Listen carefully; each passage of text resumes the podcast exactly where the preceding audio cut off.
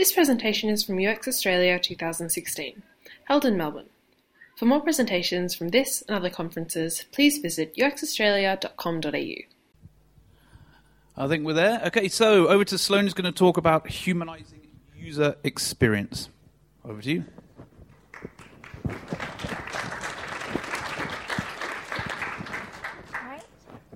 Hi, everyone.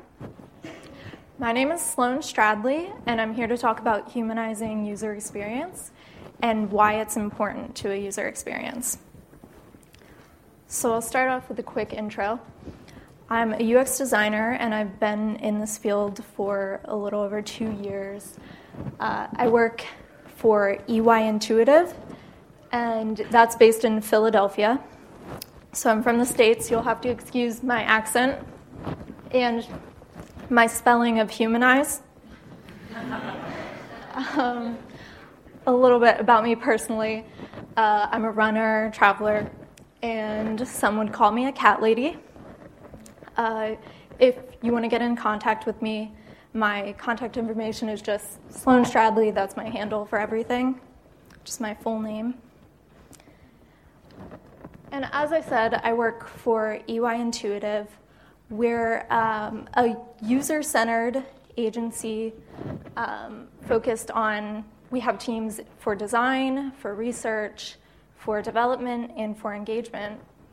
And uh, while working for EY Intuitive, I had the opportunity to be on a project where we really utilized humanization to bring a project to um, success. So I want to dive into that and then also get into just why humanization is important and why, like, where we can utilize it. So, what is, what does it mean to humanize an experience? To humanize an experience is to make it seem gentler, kinder, or more appealing to people. So I actually ripped off this, uh, this quote from Merriam Webster's definition and then added to humanize an experience.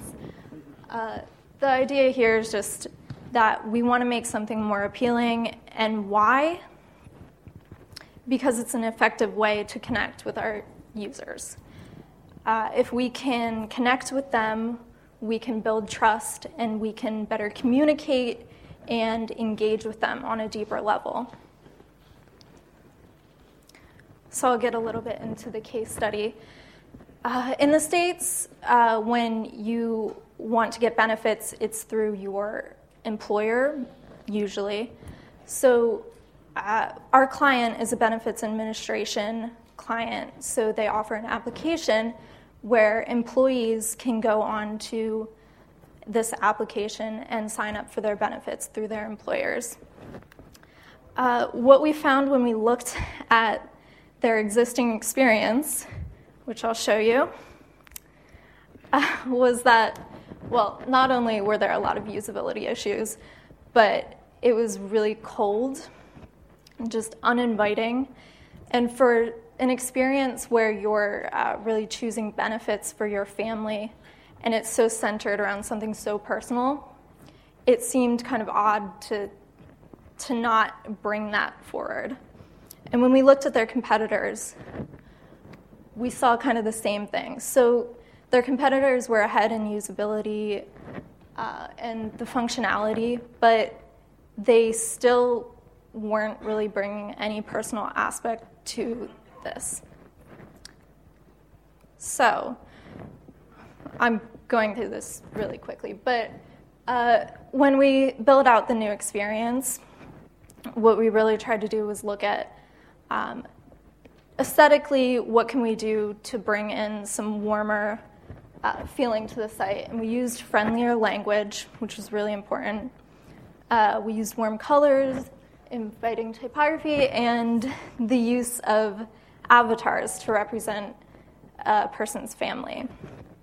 And when we did usability testing or user interviews, uh, what we heard was that uh, quote here this could accurately represent my family. I personally like this, it alludes to friendliness. So that was really great. That's what we wanted to hear we took a big leap with the avatar approach, but uh, it seemed to be something that people really connected with. So we looked at aesthetically how could we connect with users, but humanizing experience is more than that. So, what else could we bring to this experience? Uh, so, in addition to uh, aesthetically making this friendlier, we provided product education. So, if you look, if we look back at what the old experience looked like, it was just a product with prices.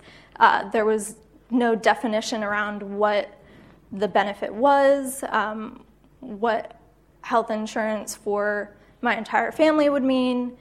None of that was going on. So we added some product education, we added space for that. Uh, we added transparency around some of the pricing. In the old experience, it was very confusing. Uh, we brought that more up to the forefront. And then finally, we introduced a Help Me Decide feature so that users could answer simple questions and find out which product was right for them and for their family. So, by humanizing the experience, we not only brought our client up to the same place as their competitors, but we made them a differentiator in their market uh, just by kind of thinking more about how we could personally connect with the users. Um, and in practice, I want to go over a few things that uh, are important to think about. As I said before, aesthetics are important to humanizing an experience, but they're not everything. Uh, a classic example of this would be in um, education sites. So, for this site in particular, Kutztown University, which I am an alumni of, um, they utilize a lot of lifestyle photography, but it doesn't really show, it doesn't really connect with the user other than just this image that's kind of friendly. Um, so, some aesthetic factors that we can practice to humanizing an experience, as I said before, are just bringing some warmer colors and friendlier typography, photography, and um, even hierarchy to the site. But we can also think about other things to humanize it. Um, this is a great example of uh, an application that does a great job of, of just connecting with their user. Has anybody heard of Alex? Probably not.